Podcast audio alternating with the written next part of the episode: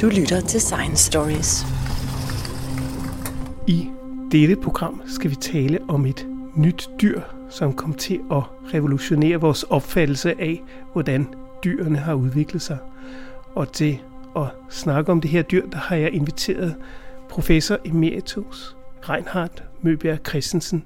Og Reinhard Møbjerg, da jeg første gang øh, mødte dig for 39 år siden som ung studerende, så havde du på det tidspunkt allerede fundet et dyr, som senere kom til at revolutionere vores opfattelse af, hvordan dyrene har udviklet sig.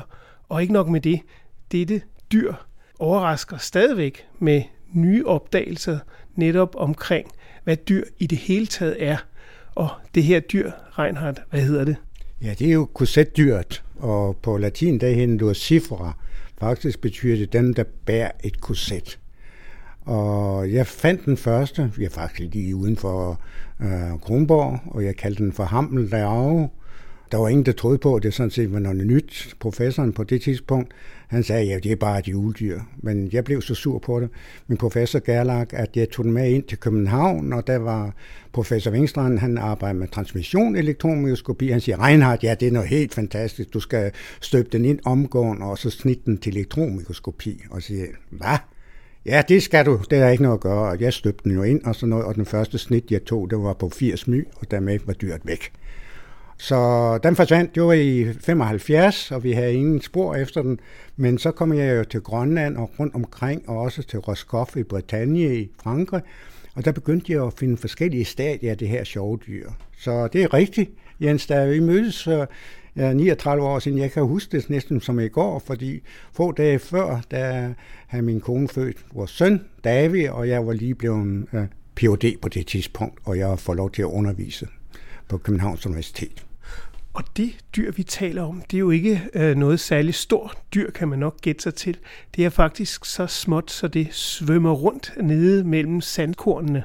Det er helt korrekt. Alle de dyr, jeg arbejder med, uh, ligger nede for cirka 100 my. De er altså 0,1 mm, og så op til cirka en millimeter. Undtaget selvfølgelig har jeg også arbejdet med grønlandsvaler, og hvordan de synger og sådan noget, de er jo lidt større. Men ellers så ligger mine nye dyregrupper, de ligger inden for den størrelseorden. De hører til det såkaldte majofauna, kalder man det uh, på latin. Så det er altså bitte små dyr, der lever i sedimenter, og de fleste af dem, jeg har arbejdet med, er marine dyr.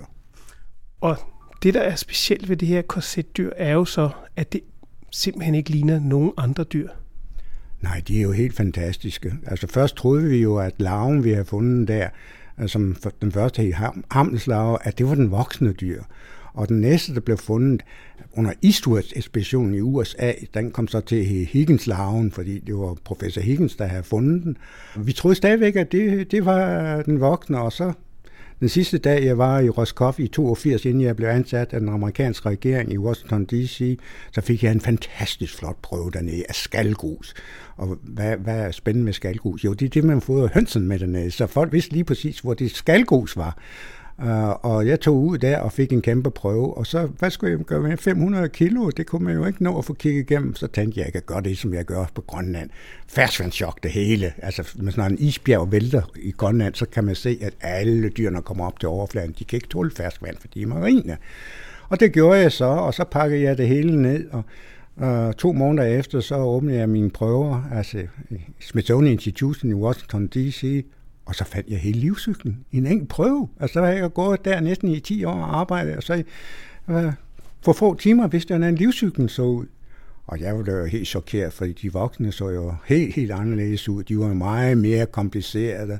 De havde en masse børste, vi kalder det for skalider, men det er dem, de hopper med, og sådan noget kan bevæge sig. Der er muskler der hele. Og vi snakker om et dyr, der stadigvæk er kun cirka 300 my. Fordi den har en masse tentakler, og den kan bevæge dem. Ja, det er jo helt fantastisk. Der er ikke andre dyr, der kan det. De har muskler ud til deres såkaldte skalige tentakler, og på den måde kan de hoppe og springe og sådan noget. Og vi har jo flere videoer af den, Mike, og der er også en udsendelse her, der han så korsetdyrene hoppe, så hoppede professoren også, ikke? men det, det er en dårlig vits. Jeg hoppede ikke, da jeg så det.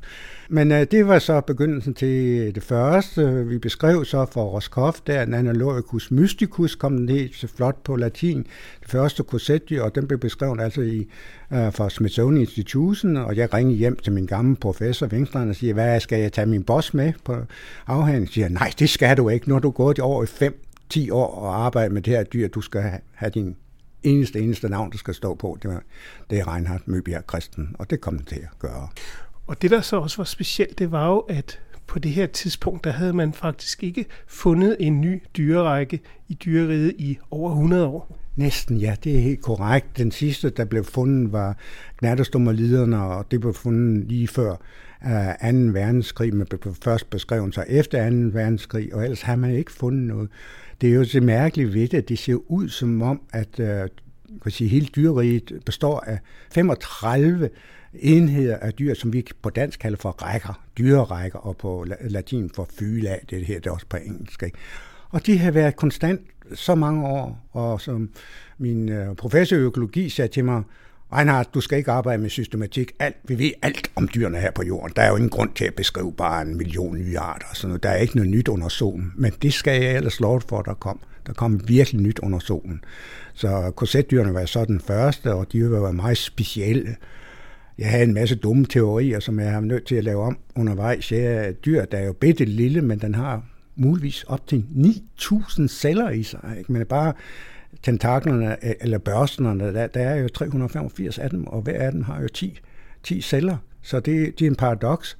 Så jeg var jo så glad ved, da jeg begyndte at arbejde i Grønland, og i Sirius pas øh, materialen sammen med øh, Martin Stein, som var min postdoc på det tidspunkt, øh, havde vi jo fundet nogle helt fantastiske fossiler øh, i, i det nordligste Grønland, der overgik alt, hvad vi ellers kender af fossiler i verden. Og der fandt vi så en kæmpe stor fossil, der lignede et korsetdyr. Den var 20 cm. Så jeg udviklede så den der fantastiske teori, at dyrene var startet altså rigtig store for 535 millioner år siden, og så var de sekundært, altså øh, blev mindre og mindre indtil vi har fået alle de der arter af korsetdyr, vi har i dag. Vi kender over 100 arter af korsetdyr, der er kun 39, der er beskrevet, så der er nok den næste generation. Men vi fortsatte sig med at udvikle den her, her fantastiske teori, hvordan de blev små. Men så for to år siden, så kom der altså en fantastisk afhandling, som jeg fik lov til at review. Man har fundet fossile korsetdyr, som var ældre end vores for Siriuspladsen i Grønland, og de var kun 300 my, og de kunne lige så godt have været en nulevende korsetdyr. Så flotte var de. Der var over, over 300 eksemplarer af den, ikke? og det kom så i en Nature der for et par år siden, og jeg fik lov til at review den og skrive en lille afhandling om, den største dilemma, vi egentlig har inden for zoologien eller inden for biologien, den der her Darwins dilemma. Og Darwin er jo en fantastisk intelligent person, så han skriver på side 17, tror jeg, i hans arternes oprindelse, jeg har et problem for de største og bedst bevarede fossiler de går tilbage til Cambrium, og de er ligner jo simpelthen dyr i dag. Så hvordan kan der være en udvikling? Så det er Darwins dilemma. Men det, der er spændende, det er jo også, at før Cambrium, altså før de her 550 millioner år siden, der fandtes der jo formodentlig en stor øh, rigdom af dyr, men vi har bare ikke været i stand til at kunne se dem. Man så dem først i Cambrium, hvor at, øh, at de begyndte at få skallerbo, så man rent faktisk kunne se, hvad det var for noget. Ja, det er jo 100% korrekt. Vi har jo noget, vi kalder for dyr, altså i ideagrafaunaen, og den har jeg arbejdet med i Australien, for det var der, man fandt den først. Den er 600 millioner år gammel, så den er meget før den kambriske eksplosion. Ikke? Men de ser altså fantastisk mærkeligt ud. Nogle af dem siger, at det er ikke engang dyr, og det er ikke engang planter, det er en uddød type af organismer, som ligner mere øh, store måtter af svamper og, og bakteriebelægninger på det tidspunkt. Men jeg tror, det er dyr, og jeg ved i hvert fald, at der er en enkelt af som er simpelthen en mollusk, der er beslægtet med mollusker i dag, altså vores snegler og, og muslinger og sådan noget, så, så den har vi arbejdet med her på museet også. Så der var noget helt tilbage til dengang.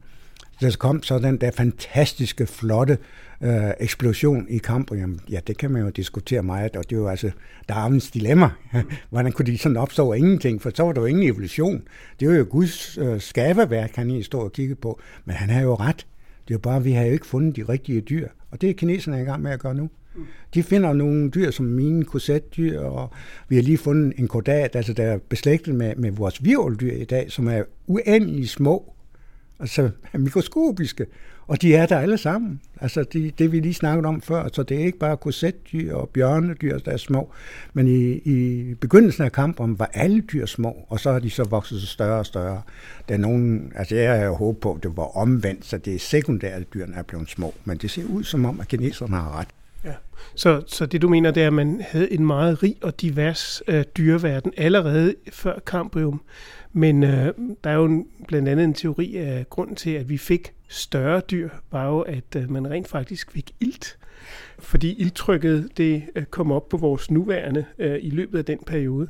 Ja, vi er slet ikke uden, at vi har haft dyr, og som, altså, det er planter, der er det først kom de blågrønne bakterier, der udvikler ilten her på jorden, og det er jo noget helt, helt unik, at vi får så meget ilt, og så kan dyrene vokse så store, og de kan lave kalkskaller, øh, kalk er det indgår der også ilt i, og sådan noget, ikke? og så det, det er eksplosionen, det er da ilten kommer op på den der høje niveau, så udvikler de alle de store dyr, så, men der har nok været små dyr inden, som har levet måske uden ilt, og det kommer vi tilbage til. Kan dyr leve uden ilt? Mm. Nej, det mener man jo ikke, man kan. Ikke? Der er nogle ciliater, altså nogle encellede organismer. Bakterier kan leve, ja, vi kender jo alle sammen pølseforgiftning og anoxiske bakterier, når man kan flere celler dyr leve uden ilt. Det var et kæmpe spørgsmål, og det burde de have gjort, hvis de var før den kampuske eksplosion fordi uh, ildtrykket var nede på et par procent på det ja, tidspunkt. Ja, den, den eksploderer jo der i overgang til kampen. Ja, det kommer jo faktisk efter Snowball Earth, det der med, at hele planeten var jo en stor snebold, ikke? og så pludselig så stiger ilten, og det er da altså, algerne får lov til at sprede sig i haven, og, og blågrønne bakterier, og sådan noget, så får vi en fantastisk hop i iltindhold her på jorden. Men de dyr, som går helt tilbage til den tid før kambrium i virkeligheden. Hvordan kan det være, at det dyr har kunnet overleve så mange millioner år? Altså det dyr må jo have en eller anden særlig funktion, eller det må betyde noget, siden at det kan overleve så mange år. Ja, det er jo fantastisk. Vi har altså dyr, der ligner dem, vi havde i kampen, så nulevende i dag. Faktisk har jeg svært ved at se forskel på min kampens øh, korsetdyr, og så de nulevende. Men øh, det er mange, der er. Tænk på trilobitter, som er uddøde, men der er jo nogen, som, øh, som har overlevet, så ikke har forandret sig helt tilbage i kampen, som opstår der. Ikke? Vi er, så der er dyr her på jorden. Vi kalder dem for øh, levende fossiler, øh, mange af dem, som har overlevet så lang tid. Ikke? Og det kan man jo helt godt sige, at korsetdyrene er, for vi har, men de er bare bitte små. Ikke? Så, men det, der så er sket i de senere år, det er jo, at man har fundet ud af, som du sagde før, at øh, nogle af de her korsetdyr rent faktisk kan overleve uden ilt. Hvordan kan de det? Ja, første gang jeg hørte om det, troede jeg heller ikke på det. Jamen, jeg var nede og var inviteret for keynote speaker, altså den første åbning stor kongres i øh, Ravenna, og jeg holdt så den klassiske, ikke, hvordan man opdager tre øh, dyrerækker og alt sådan noget. Og så kommer der en helt ung professor, som hedder Roberto Donavara, op til mig, efter jeg holdt min, min forelæsning, og han siger, jamen jeg har masser af korsetdyr nede i, øh, Atalanta-bassin, det er også det sted, vi kalder for Hell on Earth, fordi det kan ikke være værre, det stinker af svovl, og når man får det op, så lugter det værre end røgen af, og sådan noget. Og så siger nej, det passer ikke, siger jeg. Det, der er ingen dyr, der kan. Jeg vidste, at det lever ciliater, altså indcellede organismer og nogle bakterier og, og virus der. Jo, jo, han har mange af dem. Så siger jeg, har du dem med her i dag? Nej, men han vil sende dem til mig.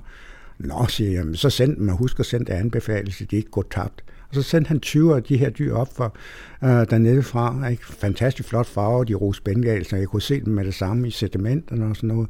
Og det var sammen rigtigt, de har været levende, da han har fixeret dem, fordi det gør man med en meget enkel teknik med farve med noget, noget rosafarvet stof, så, så bliver det, cellerne indeni bliver røde, hvis de er levende, og hvis de er døde, så får de ingen farve. Og jeg kunne se, at alle rundormerne, altså nematoder og alle andre dyr, krebsdyrene, de blev ikke farvet, men korsetdyrene stod skrigende frem i røde farve. Wow, sagde jeg så. Det var da helt normalt. Og så gik vi jo i gang med at lave alle de dyre teknikker på den molekylære data, og, vi, øh, og så selvfølgelig transmissionselektromikroskopi og scanelektronmikroskopi af de her fantastisk små dyr dernede fra. Og så fandt vi noget frygteligt. De manglede mitokondrier. Men selvfølgelig manglede de mitokondrier, fordi mitokondrier, de skal jo bruge ilt, og der er jo ingen ilt nede i Hell on Earth. Der er kun H2S, som er det giftigste, giftigste stof. Det er det, der lugter langs stranden, når vi går der rødden tang og sådan noget. Det er anaerobe bakterier, som, som udvikler det der H2S, og det, det, det er virkelig giftigt. Så um, og vi snittede og snittede, og så fandt vi først fandt vi altså svogelbakterier inde i dem. Det vil sige, de levede af svogelbakterier, H2S, det er jo svovl, ikke? Og så fandt vi nogle mærkelige noget i stedet for mitokondrier. Så fandt vi hydrogenosomer, en lille slags bakterie, som øh, min professor øh, Tom Fængsel faktisk har arbejdet med, altså brintbakterier, som kan leve af øh, brint og så svovl deri. Og, og det benyttede korsetdyrene af. Og så siger jeg, sikkert der er en opdagelse, men øh, så blev jeg meget ked af det, for det viste sig, at den slægt, som havde de bedst udviklet, det var en slægt, jeg havde beskrevet fra Galapagos, men godt nok for en varm kilde, nede i 3000 meters dybde i havet. Der. Men hvordan kan man på så få år udvikle noget med mitokondrier til en helt anden sæt og organismer, som ikke havde mitokondrier, der ikke brugt ilt, det, det, det undrer mig stadigvæk i dag, fordi Milhavet er jo ikke særlig gammel. Den var jo fuldstændig tørt ud for 70 millioner år siden, så de har haft 70 millioner år. Det er jo ingenting Øh, og udvikle sig, smide sine mitokondrier og tage hydrogenosomer op, så måske går evolutionen langt hurtigere, end vi tror. Så vi har altså en slægt, som er kendt ved Galapagos, som så pludselig optræder i to bassiner i Milhavet. Det er da fantastisk. Hvordan er de hele tiden kommet derind og sådan noget, det kan jeg ikke give en forklaring på. Men i hvert fald har vi beskrevet den, og den kom til her uh, øh, Spinoloricus, den, uh, der er fra Milhavet. Så det var jo en af de helt store opdagelser. Og det er sådan, at folk har udrustet ekspeditioner, for de tror simpelthen ikke på os. og så kommer de ud og tager prøverne, og ved hvad? De kan ikke finde korsetdyrene. De kan finde alt andet, men de kan ikke finde korsetdyrene. Men det kunne Roberto Donavara, og jeg kan komme med en eksempel mere det var, at jeg lige kom hjem fra Roscoff, og jeg havde en helt team Roscoff i Frankrig, og, og, og tage ud på min typiske lokalitet, hvor jeg havde taget hundredvis af korsetdyr. Og jeg vidste lige præcis, det var, hvordan, hvor man skulle tage dem og sådan noget. Og den første uge fandt vi et, et eneste korsetdyr. Og der stod der så folk fra Harvard University og fra Cambridge og, og bare vente på, at jeg skulle finde min korsetdyr. Og jeg kunne det ikke. Så jeg blev jo planikslager og begyndte at arbejde om natten og modificere min teknik med at få dem ud. Og så tre dage før vi skulle hjem, for efter 14 dage, så kom de. Så var de der. Og vi fik 14 korsetdyr til at, at lave det fulde genom. Så det er mærkeligt. Nogle gange så driller dyrene, og jeg plejer at sige stupid animals, og det griner studenter mig Der, Og de er der dumme nogle gange. Altså, men hvorfor kan man ikke finde dem, men ellers det er den samme lokalitet. Men jeg vil lige tilbage til øh, det, du fortalte før omkring øh, de korsetdyr, der var fundet i iltfattigt øh, miljø, og som ikke havde nogen mitokondrier. Mig bekendt er det at have mitokondrier nærmest definitionen på dyr. Altså, der er ikke mange dyr, vi kan nævne, som ikke har mitokondrier. Ja, det jeg troede, det var den eneste ene, men så var jeg nede her i Urbana i Italien, og jeg holder min klassiske forelæsning om dyr uden mitokondrier, og så kommer Maria Balsamo op og siger, ja, men vi har en eksempel mere fra ud fra Kalifornien har vi fundet noget anoxisk miljø, og der har vi fundet nogle små dyr, de er så gastrotrikker. Øh, jeg tror ikke engang, de har en dansk navn. Og der manglede simpelthen spermene, manglede mitokondrier. Øh, og det var første gang, man har fundet sperma uden mitokondrier, så det, der er meget der, der her på himmel og jord, vi ikke ved noget om. Ikke? Men det er den anden eksempel på øh, organismer, der kan mangle øh, mitokondrier, altså dyr. Og det skal lige siges, at mitokondrierne er jo på et tidspunkt faktisk en bakterie, der er smeltet sammen med dyreceller, og som er med til at danne al den øh, energi, som bliver dannet ved hjælp af oxygen, altså ilt hedder det vist på dansk. Og det er en vigtig del af alle dyreceller, så derfor, hvis vi finder dyreceller, som ikke har mitokondrier, så kan det enten være, at de er fra den tid, før end at de var smeltet sammen med en bakterie, eller det kan være, at de har måske mistet den undervejs. Hvad tror du? Tror du, de er så gamle, så de er øh, så forhistoriske, så de ikke øh, er smeltet sammen, altså så de kommer fra en anden gren, kan man sige, af dyreverdenen? Ja, det er jo det spørgsmål, jeg får stukket i hovedet det hele tiden. Ikke? Og vi har to teorier, og jeg holder jo på, at det er sekundært, de er smitbenderkondrierne nede i Middelhavet. Ikke? Men Roberto Donavara, som også arbejder med fossile dyr, er meget berømt professor i dag og direktør for en kæmpestor station i Italien. Han holder jo på, at det her er det oprindelige. Så de her manglet mitokondrier fra begyndelsen af, da der ikke var ild til stede. Men det kan jo næsten ikke passe, når to nært beslægtede dyr, den ene har mitokondrier, og jeg arbejder øhm, lige nu med, når jeg tager til Roskopf, er jo ikke for at lave den fulde genom på det. Det er for at kigge på, om der er mitokondrier i de, øh, de korsetdyr eller ej. Og der er mitokondrier i, i, i, i korsetdyrene fra Roscoff i Frankrig. Ikke? og de mangler totalt i alle fire arter, vi nu har fundet, altså en Hell on Earth i Atalanta, de mangler alle, så det er ikke bare en enkelt slægt, der mangler. Det er også gode, gamle, kendte slægt som Rugeloricus og Plissiloricus, som er fundet sted, hvor der er masser af ild. Pludselig dukker der op dernede og mangler mitokondrier, så, så måske kan evolutionen gå meget hurtigere, end vi tror. Hvis der er, altså, men hvordan kan en organisme eksistere uden mitokondrier? Ja, vi kunne jo ikke ånde uden mitokondrier. Det er jo derfor, vi har en respiration. Og når vi leger med bjørnedyr, det gør vi jo også til daglig, så stanser respirationen, når dyrene er tørret ud og sådan noget. Så det at respirere, det øh, er, er vi jo nødt til som dyr, som organisme. Ikke? Så, så det er jo noget mærkeligt noget, og du har helt korrekt i, at vi ved også næsten klokkeslæt på, hver dag, at øh, bakterien gik ind i i dyreceller og udvikle sig. Det er også øh, lige tidlige kamper, og måske allerede i prækamper har, har det gået ind.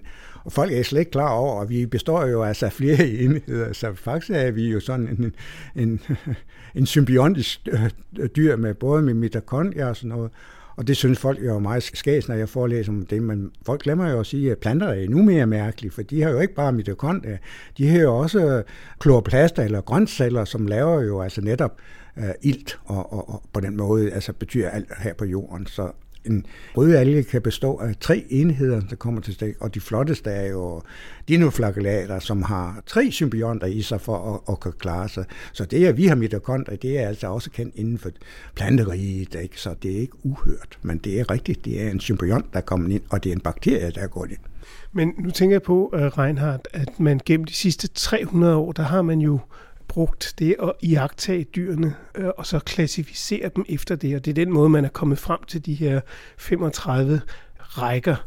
Og øh, der er det jo sådan lidt tankevækkende, at man har en systematik, som bygger udelukkende på observationer, hvordan man kan se dyrene. Men nu har vi en helt anden teknik, nemlig genteknologien, hvor man kan gå ind og se, jamen, hvor meget ligner generne hinanden. Og hvad finder man så? Finder man så, at man skal til at lave nye øh, opdelinger af dyreverdenen, eller holder det, som man har lavet hidtil? Altså holder de 35 rækker, eller er det i virkeligheden genetisk øh, øh, blandet op? Det er jo helt fantastisk. og siden 97, der kom de første store undersøgelsen, hvor man brugte altså molekylære data til at dele dyregrupperne op. Og en af de aller værste, det var jo den der, som der var ingen, der ville acceptere som morfolog, eller som systematisk, som jeg er, det var, at øh, arthropoder, altså lægedyrene og lægeormene, øh, hørte sammen. Det har man jo bygget på siden Linnés tid, ikke? at uh, alle de lægedelte dyr var det samme, og, sådan, og så kom bomben det var, at alle de dyr, der skiftede hud, hørte sammen, og ikke det, de var leddel. Så øh, gruppen, ikke dysisorer, men flot navn, det betyder dem, der skifter hud, hører sammen, og ikke dem, der er leddelt. Ikke? Så de laver det hele om. Så siden 97 uh, uh, ser dyreriet slet ikke ud som den før 97. Så, og så gør det jo ikke bedre, at der kommer tre nye dyrrækker ind og, ikke, og ødelægger det hele. Der, det hele kollapser, og vi er nødt til at skrive hele uh, systematikken om. Så det, det, det er revolutionerende simpelthen. Altså molekylære data, det er det hele. Og det første af dem, det var så korsetdyrene. Men du havde også andel i de næste to. Ja, det må man da sige. Det var nu en, der var kendt i forvejen. Den var kendt på munddelen af hummer rundt omkring i verden. Så der var både Tom Fengs og Brichani og faktisk også vores emeritus professor her, Claus Nielsen, kendte de her dyr. Og der blev øh, Peter Funk sat til at skulle øh, undersøge det dyr, fordi han skulle arbejde med juledyr, altså, som alle kender jo uh, nok. Ikke? Og, og så kiggede vi på dem, og det, det var jo fint, det var jo juledyr. Der er mange parasitiske juledyr, der sidder rundt omkring, blandt andet på grebsdyr og sådan noget, så det var jo ikke noget mærkeligt. Men hov, Da vi så kom ind til mørk aften, hvor vi sad ved elektronmikroskopet, så fandt vi, at den havde cuticula, ligesom krebsdyr og øh, insekter, og juddyr har ingen cuticula, så den var helt, helt gal. Og det gjorde ikke bedre, da vi så begyndte at kigge på larverne, så viste larverne slet ikke larver, det var dværghander og dværghund og livscykel var sindssygt kompliceret. Så vi var fræk, vi sendte, men det var jeg faktisk flyttet til Australien som professor, vi sendte øh, forsiden ind til Nadia og en lille kort afhandling om, at den nye dyregruppe, som kom til at hedde cyklofra, eller på dansk ringbærerne, fordi de havde en flot ring af sil omkring hovedet. Ikke? Så det var nummer to. Og Peter Funk øh, sørgede for, øh, at det kom igennem. Og så plejer det jo at stands der. Nu er det kommet i Nadia og sådan noget. Men jeg sagde så og brugte et år i Australien og beskrev en stor monografi, som kom i en lærebog, som Rick Harrison udgav. Ikke? Om cyklofer. Den var ikke på mindre end 70 sider, så vi fik virkelig dækket alt ind. Og sidenhen er der jo så kommet nye arter af øh, cyklofer, som alle lever på munddelen af hummer, klok, øh, crustacea, og sådan noget. vi har ikke fundet dem udenfor. Indtil for nylig, så min forhenværende postdoc, Ricardo Neves, han finder dem simpelthen på nogle andre krebsdyr, altså kopopoder, som de hedder, og der sætter de lige så flot også, og så flytter øh, kubopuden nok over til et andet krebsdyr, så de her, her Symbion Pandora, jeg skal nok fortælle, hvad Symbion Pandora betyder om lidt, kan altså flyttes ved hjælp af andre krebsdyr over til hummer, fra den ene hummer til den anden. Så, og hvorfor finder vi på sådan noget skørt, noget som kalder dyr for Pandora? Det er jo helt fantastisk. Nu er jeg alt godt kunne lide græsk litteratur, og jeg har læst uh, helt tilbage, og jeg læser også, når jeg ikke er faldet i søvn, stadigvæk græsk. Så Pandora er jo Pandoras boks selvfølgelig. Altså, men det der frygtelige historie om det første menneske, der åbnede Pandoras boks, det måtte hun jo ikke. Fordi der, der var jo alle ondskab i, og så hun åbner den op, og al ondskab, jalousi og, og al, øh, slipper ud. Og hun når at få lukket igen, og hvad er det tilbage i Pandoras boks? Der er kun håbet tilbage. Så håbet er tilbage, og det var det. Derfor synes vi, at den skulle hedde Pandora. Og symbien er jo fordi, at det lille dyr, den renser munddelen på hummeren, den, får, den er jo beskidt, den er spist, ikke? der er masser af bakterier, og symbion Pandora, den spiser så bakterierne. Det er jo helt fantastisk. Så, så det var nummer to. Du lytter til Science Stories. Man snakker meget om, at naturen bliver påvirket af mennesket, og der er en masse arter, der forsvinder. Er det noget, som i er opmærksom på? Er det sådan, at man som zoolog, der går ud og kigger i naturen, kan se, at det bliver mere artsfattige? Eller, eller er det sådan, at I rent faktisk ikke ved tilstrækkeligt om, hvilke arter der findes derude nu, så I stadigvæk kan finde rigtig mange nye arter, og I, I stadigvæk bliver overrasket over, hvor meget der egentlig findes? Ja, det er jo et rigtig godt spørgsmål, og I læser jo næsten hver dag i pressen, hvor frygteligt det går til sig og sådan noget. Og jeg bør jo se her og græde faktisk, fordi jeg har brugt 40 år af mit liv til at arbejde i Grønland, og det er jo der, man ser det kraftigst, at havisen, som jeg kørte 100 på, som var to meter tyk i 76 og 79, den er jo væk nu omkring disco og sådan noget, så det går jo lynende hurtigt. Angående det her, om vi kender alt til dyrene her på jorden, nej, vi kender overhovedet intet til det. Vi har jo ikke nået at, at undersøge dyrene i de tropiske regnskove, før man fælder men det er da glædeligt, at man stadigvæk, altså i Grønland og nu også i Antarktis, kan finde hele nye dyregrupper. Og det er jo det, der skete, da vi fik et nyt øh, forskningsskib fra Mærsk, øh, fonden, og på jomfrejs med det, så fandt vi op i en varm kilde på Disco, altså i Grønland, der fandt vi et helt nyt dyr. Og den kom til at Limnognat i Mærski, og det er jo altså ikke fordi, at jeg vil lokke flere penge ud af Mærskfonden. Nej, det er en regel, altså når man under et jomfrutur finder øh, et nyt dyr og sådan noget. Det kan være Galatea-ekspeditionen, der, hvor der er masser af dyr, det hedder Galatea, og her var det så under vores jomfrutur med det nye skib. Den kom til at Mærski, ikke? Så, så det er jo fantastisk, og vi troede ikke vores levende øjne, fordi de der kilder har været undersøgt af Porsel, altså de sidste 200 år, altså den grundlæggende artige station har undersøgt kilderne og skrevet tykke lærte bøger om det, og så sætter vi ude i felten med mikroskoperne, og så har vi en nyt, og vi var slet ikke i 20, da vi så den. Den var aldrig set før.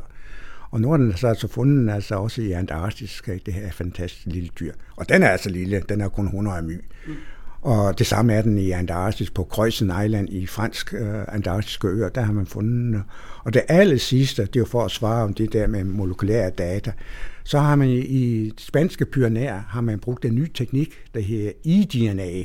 Altså, man går ud og simpelthen og undersøger øh, vand for, hvad for nogle dyr, der lever der i. Og hvad finder man så noget af det første? Vores lille limnognat i mærske, men man fandt ikke dyrt. Man fandt altså en muskulær data. Så den er nu skrevet ind i lærebøgerne som, og den også findes i pyrenæerne.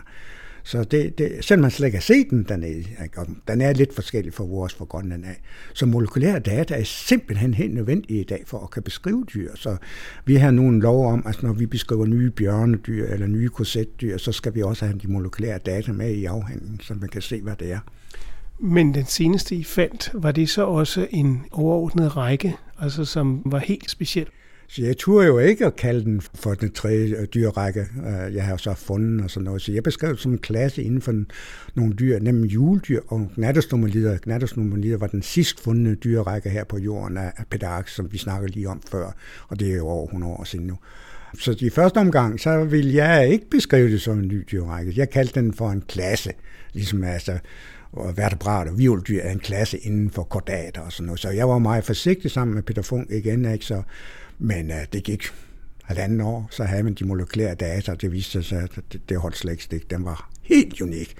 Og vi har den fulde genom. For første gang har vi den fulde genom, og vi har publiceret for to år siden den fulde genom af vores lille limnognat mærske, og den viser helt klart, at den skal have sin egen række fylde. Så det er nummer tre. Men jeg kommer til at tænke på også, at noget af det, man finder ud af, når man studerer øh, dyrene, det er jo, at de alle sammen er i familie med hinanden, og så der er nogle udviklingshistorier, man kan følge. Kan man sige noget om, hvor langt tilbage man skal for at kunne snakke om oprindelser af de forskellige rækker, som adskiller dyrene? Ja, det kan vi også bruge de molekylære data til. Ikke? Man har simpelthen kan tidsfeste, hvad tidspunkt, at de forskellige dyregrupper opstår ved hjælp det. Og vi ved sådan noget som altså, bjørnedyrene, de opstår altså i begyndelsen af, af kambrium, og det passer også med fossiler. Så det kan man se i deres DNA, ikke? så hvor mange mutationer og sådan noget. Det er meget kompliceret, og jeg har ikke så meget forstand på det, men man laver altså fylogeni i dag, så man kan se, hvordan den splitter op, og vi ved, hvad tidspunkt, der ikke er for eksempel, at vertebrater opstår. De opstår meget, altså Violddyr opstår meget tidligere med ellers troede, ikke? de ser ud som os også at de er helt tilbage i, i begyndelsen af kampen. Så de molekylære data forandrer meget på, øh, vores split af dyregruppen, og vi har jo sådan en helt, vi kalder for livets træ, hvordan de splitter fra hinanden, og hvis man går længere ind, så kan man se, når vi går fra rækker til klasser, kan man se, hvor snart klasserne opstår inden for de forskellige dyrerækker, og endelig hvis man går et skridt længere ned i ordensniveau, der kan man se, hvor snart orden er opstået, og endelig familier, altså homiderne, og snart opstår homiderne, altså mennesket, der og sådan noget, det kan man se ved hjælp af DNA i dag, og det er ret sikkert nu. Altså det er en rigtig fantastisk metode at finde ud af. Man behøver ikke at gå ud og skal finde fossilen længere. Man kan se i genomen, hvor snart de er opstået. Så dem, som på nogen måde skulle være i tvivl om evolutionen, de kan jo så øh, nu læse om, hvordan at man kan følge livsudviklingen af alle de kendte arter overhovedet. Ja, og så desværre er det, som vi starter med at sige, så uddør der jo altså frygt masse arter i dag, og måske nogle af dem øh, mister vi simpelthen at, at finde inden for insekter, har vi jo beskrevet en ny orden, altså her for nylig fra Namibia og sådan noget, så dem opdager altså helt nye dyregrupper stadigvæk, også inden for andre dyr, og det er jo ret store dyr, ikke? Og den bedste eksempel, det er jo, altså folk tror jo, at der er sådan noget som Hajer, altså blæksprutter er godt kendt. Den største blæksprutte, den er fundet ved Antarktis, er den der hekolosal blæksprut, den første levende, har man først fået for cirka knap 10 år siden, der får man den første levende kæmpe blæksprutte, som bliver altså over 20 meter. Hvordan kunne den have skjult sig? Ja, det har han gjort i dybthavet. Og så sammen med vores egen kæmpe blæksprutte, som museet her er berømt for, at vi beskrev, det er Stenstrup, der beskriver den første kæmpe blæksprutte. Ikke? Der har man først fået de levende eksemplarer her, også inden for de sidste 20 år, så der er så meget skjult.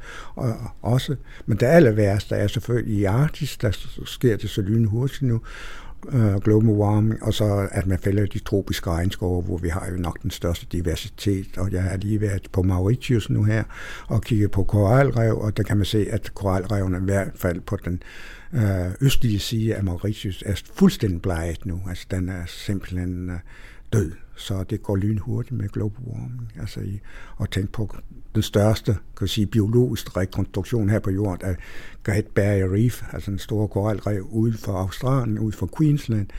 Den største, vi kan se den fra månen af, altså er under øh, simpelthen bleaching, vi kalder for blinding. Så, men det er sket før. Det må man være sikker på, at, at, at vi har haft krise her på jorden før, så noget af, at koralrev er uddøde og sådan noget, og så komme tilbage igen. Men det sker bare lige i vores tid. Det er jo ikke så sjovt. Og når det så er menneskeskabt, så gør det jo ikke bedre. Nej, for vi har haft både vulkaner, vi har haft meteornedslag, og vi har haft store omvæltninger på jorden, som har udryddet de fleste dyrearter, øh, og så er de så kommet tilbage. Ja, det er jo helt fantastisk. Altså, Øh, mine nogle dage, der må vi jo slet ikke snakke om det der meteor, eller den asteroid, som ramte øh, jorden. Ikke? Det var jo fy-fy. Altså, det var jo vulkanudbrud, der har gjort det, at dinosaurerne uddøde. Men så fandt man jo inden nedslaget, den ligger ud for Yucatan-halvøen i Mexico, en kæmpe krater, og det er ikke bare en lille sten, der er kommet ned, det er en asteroid, altså en af de små planeter, der har ramt jorden. Og den, nedslaget har været så kraftigt, at, at der kom vulkanudbrud i den indiske ocean samtidig med, så kraftigt at jorden blev rystet. Og så slukkedes jo sollys i mange, måske i flere år. Det gjorde jo til, at dinosaurerne uddøde. Der er nogen, der siger, at dinosaurerne lever jo der i bedste velgående i dag. Det er alle fuglene. Men øh, nu var det jo sådan, at, at fuglene opstod jo før meteoren i slaget. Ikke? Der var allerede andelignende fugle før. Øh, men det er rigtigt, at fuglene tog sig over. Altså, hvor de flyvende dinosaurer var. Og så var det de store Øh, grupper af dinosaurer, som fuldstændig uddøde. Ikke? Det er jo ikke alle, der levede videre. Og så kunne øh, pattedyrene få deres chance til at, at invadere jorden og, og overtage efter øh, dinosaurerne. Vi ville jo slet ikke have eksisteret i dag, hvis øh, den der asteroid ikke øh, ramt jorden. Så der havde været dinosaurer i stedet for os, og de måske lignede os på mange punkter. Men, så vi var jo heldige, pattedyrene var heldige, at der kom en asteroid og gjorde til, at dinosaurerne uddøde. Men de dyr, som du studerer, der svømmer rundt ned mellem sandkornene, de har jo så deres egen niche, og de klarer sig alligevel, selvom de er 500 millioner år gamle. Ja, og der står jo altså næsten i hvilken helst øh, YouTube, eller hvad du låner op på, ikke? Altså, altså disse dyr vil overleve uh, os. Ikke? Jeg mener, de små dyr bliver en anden. Kan man læse om bjørndyrene hele tiden? Jeg ved ikke, hvorfor de er så meget inde i dag, ikke? men uh, de, de, de vil overleve sådan en meteornedslag. Og mange af de her gamle dyr, vi snakker om, altså de har jo levet der fra begyndelsen af morgen i marint. De har alle sammen været marin, og først senere hen invaderer de landjorden. Så, så det er jo også enormt spændende. Hvad tidspunkt kommer de, øh, går de på land og lever i sø og, og dammer og sådan noget, og ikke ude i marint. Så alle de her dyregrupper, som jeg arbejder med, Øh, undtagen altså den nye lille kæbedyr, øh, Limnognati mærskdyr, som er i ferskvand, de er altså ude i havet, og de største opdagelser, de sker altså marint i dag. Altså, jeg snakker lige før om kæmpeblæksbunden, øh, men den største diversitet, den er i tropisk regnskov. Det er jo helt enormt, hvad der er af insekter og sådan noget. Vi snakker måske om 50 millioner arter, og vi har kun beskrevet en enkelt, et million arter, så vi er jo lige i begyndelsen. Og hvordan kan det være, at man ikke har beskrevet flere arter? Er det fordi, der simpelthen ikke findes zoologer nok, der går rundt og beskriver dem? Det, det er jo en af årsagerne til det. Ikke? Altså det at være taxonom, ikke? Det, det er jo næsten et fyreord, og vi kan jo se, hvor kraftigt museet er blevet skåret ned her. Ikke? Fordi altså i gamle dage lavede man næsten en ekspedition hver eneste år, så tog man til Grønland, og man tog ud til, til Vestindien, og vi har haft Galatea-ekspeditioner og sådan noget, ikke? men museet er altså i en krise, ikke? og vi får ikke øh, ansat alle de dygtige unge forskere, som vi har, der venter på. De rejser altså til udlandet og får stinge i udlandet. Folk er ansat på Smithsonian og i Bristol og sådan noget, og der kan man møde ens øh, øh, gamle studenter. Det gør nu heller ikke noget. Det er godt, at vi eksporterer forskere til udlandet, men altså, det er lidt synd, at den tradition øh, rigt land inden for udfordring med ekspeditioner som Danmark. Dybthavsekspeditionerne, og Danmark var med til at, at finde de øh, mest spændende ting nede i, øh, i dybthavet. Over 10.000 meters dybde. Tænk på, det var først anden Galatea-ekspedition, der fandt ud af, at der var liv i bunden af havet. Så troede den, der ikke var liv dernede. Men så fik man en sten op, hvor der sad en lille svamp på, øh, og en lille søanemone på, og så kunne vi danskere bevise, at, at der var liv selv i de dybeste have. Ikke? Og nu vil jeg jo gerne have haft, at vi er med til at finde altså, øh, liv i den dybeste sø her på jorden. Den er nemlig nede i Antarktis. Den ligger i 4.000 meters dybde, og der har russerne lige den her Lake Vostok øh, der lige boret ned, og har begyndt at finde, øh, er spændt på, hvad man finder der. Altså, det ser ud som om, at der er bjørnedyr dernede og sådan noget, ikke? men de er nok døde. Men det er spændende, om der er bakterier og sådan noget i det Vostok. Det er jo en helt fantastisk begivenhed.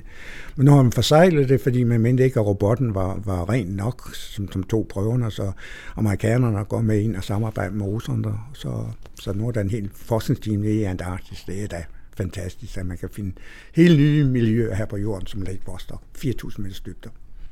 Men de har også været i gang i mange år. Jeg, jeg læste for nogle år siden, at der var en stor modstand mod, at de skulle bore det sidste stykke, fordi at de blandt andet havde brugt øh, 60 ton øh, boreolie til at putte ned i hullet for at kunne bore til, til den dybde, de var nået til. Og de der 60 ton vil jo altså løbe ned i, i Lake Vostok, hvis de, hvis de borer igennem.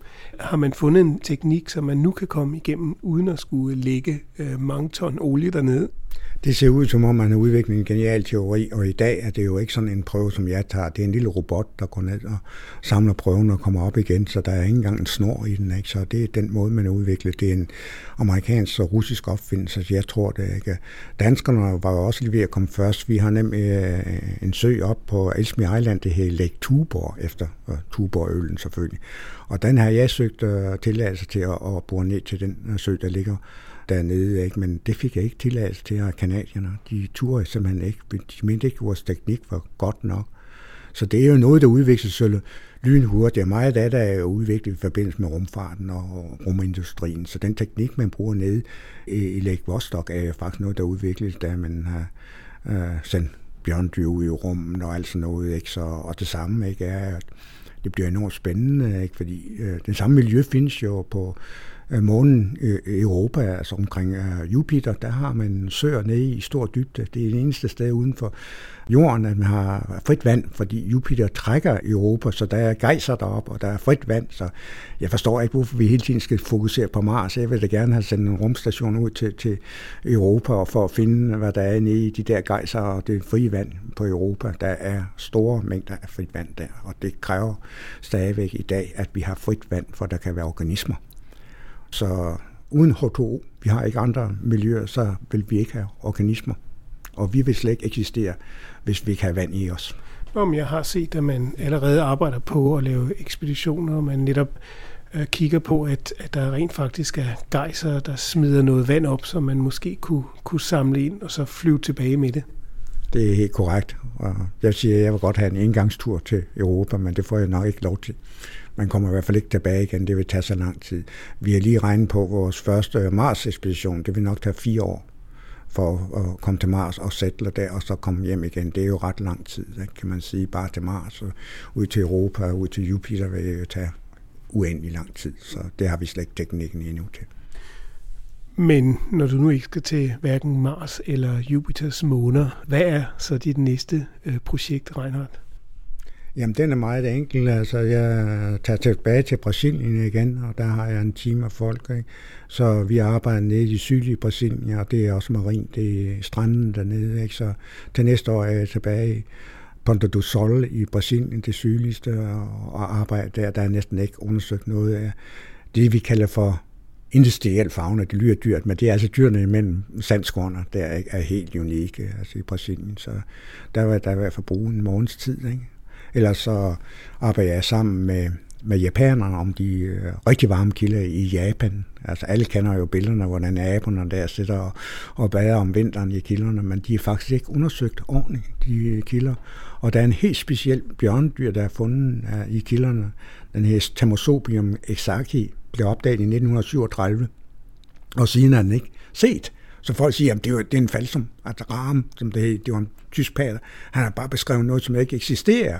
Men jeg tror på den, ikke? og jeg håber på, at vi kommer rundt til en masse varme kilder i Japan og, og samler dyr. Ikke? Så det er meget specielt fauna, der er i mange af de kilder øh, som er varmt. Blandt andet i Grønland er det jo helt unikt, at vi har så mange varme kilder med orkideer og sådan noget. Og så er der jo altså tre af kilderne på disco, man skal altså lige passe lidt på. De er højere radioaktive. Og alligevel er der masser af dyr i den, så de er altså tilpasset til at, at leve med gammastrålen, som er 7.000 gange højere end baggrunden. Og blandt andet har vi jo fundet en bjørnedyr der i, ikke? en helt ny familie i de radioaktive kilder. Og grønlænder har jo vidst det der uimændelig lang tid. Nej. De har jo kendt alle historierne om de varme kilder, og for eksempel så, jeg må ikke bruge ord tabu, men det gør jeg nu alligevel, fordi uh, tabu er noget, indoneserne bruger. Men øh, grønlanderne havde en tabu, man må ikke tisse i kilderne, og hvorfor måtte man ikke det? Ja, det var ikke, fordi man øh, ikke må forurene dem. Det er, at man får en, en kraftig radioaktiv stråling, at det ødelægger ens testikler eller noget, der er værre. Så, så det er kendt for grønlænderne. Alle har kendt alt det her, at det var en speciel fauna. Så det vil jeg da stadigvæk gerne tilbage til også i Grønland. Ikke? Men det var jo ikke længe inden, at det bliver besværligt for mig. at det er jo mange gange skal man jo vandre langt for at komme til de der helt afsondrede steder. Altså, nogle gange skal man jo gå i flere dage til at komme ind til nogle af kilderne. Men det lyder rigtig spændende. Du skal have tak, Reinhard Møberg Christensen. Tak, Jens.